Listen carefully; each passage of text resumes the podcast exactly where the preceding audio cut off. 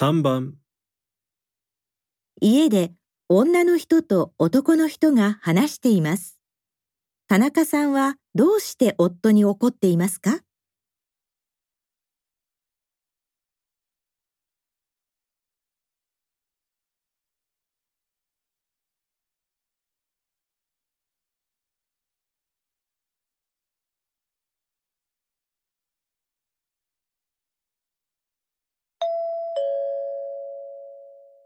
ねえ聞いて。田中さんの旦那さん、特殊詐欺に引っかかったんだって。え嘘だろ？本当に引っかかる人いるんだ。それがね、誰でも引っかかっちゃうだろうってぐらい巧妙な手口なの。へえ。